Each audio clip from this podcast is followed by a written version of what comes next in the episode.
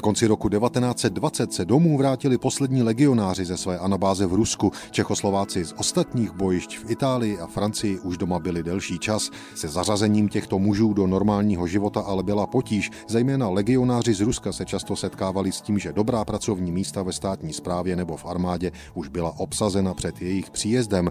Tito bývalí vojáci se sdružovali hned ve třech svých organizacích: Svazu československých legionářů, Družiny československých legionářů a Jednoty československých legionářů. Už na přelomu let devatenáct set dvacet a dvacet jedna se ale ukázalo, že takové roztříštěné hnutí nedokáže zájmy legionářů hájit ke spokojenosti všech. V nové československé politice neměli moc silný hlas, přibývalo sporů z politiky a pocitu nespravedlnosti. Rostla potřeba utvořit jedinou organizaci hájící zájmy legionářů. Na nich přitom byl postaven étos vzniku republiky. Stalo se nakonec patnáctého ledna devatenáct set dvacet jedna. Do Národního domu v pražském Karlíně byl svolán všelegionářský sjezd. Zmíněné tři legionářské organizace na něj vyslali čtyři sta čtyřicet osm delegátů.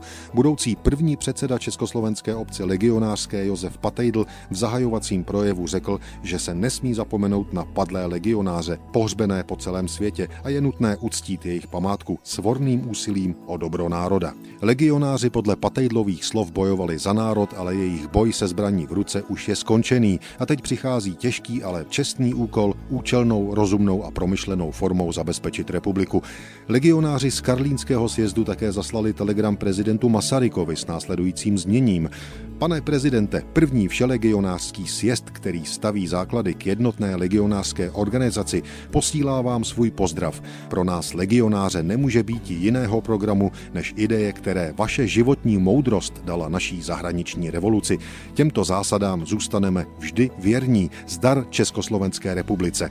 Vedle patosu se ale legionáři na svém prvním sjezdu věnovali problémům návratu zahraničních vojáků do běžného domácího života.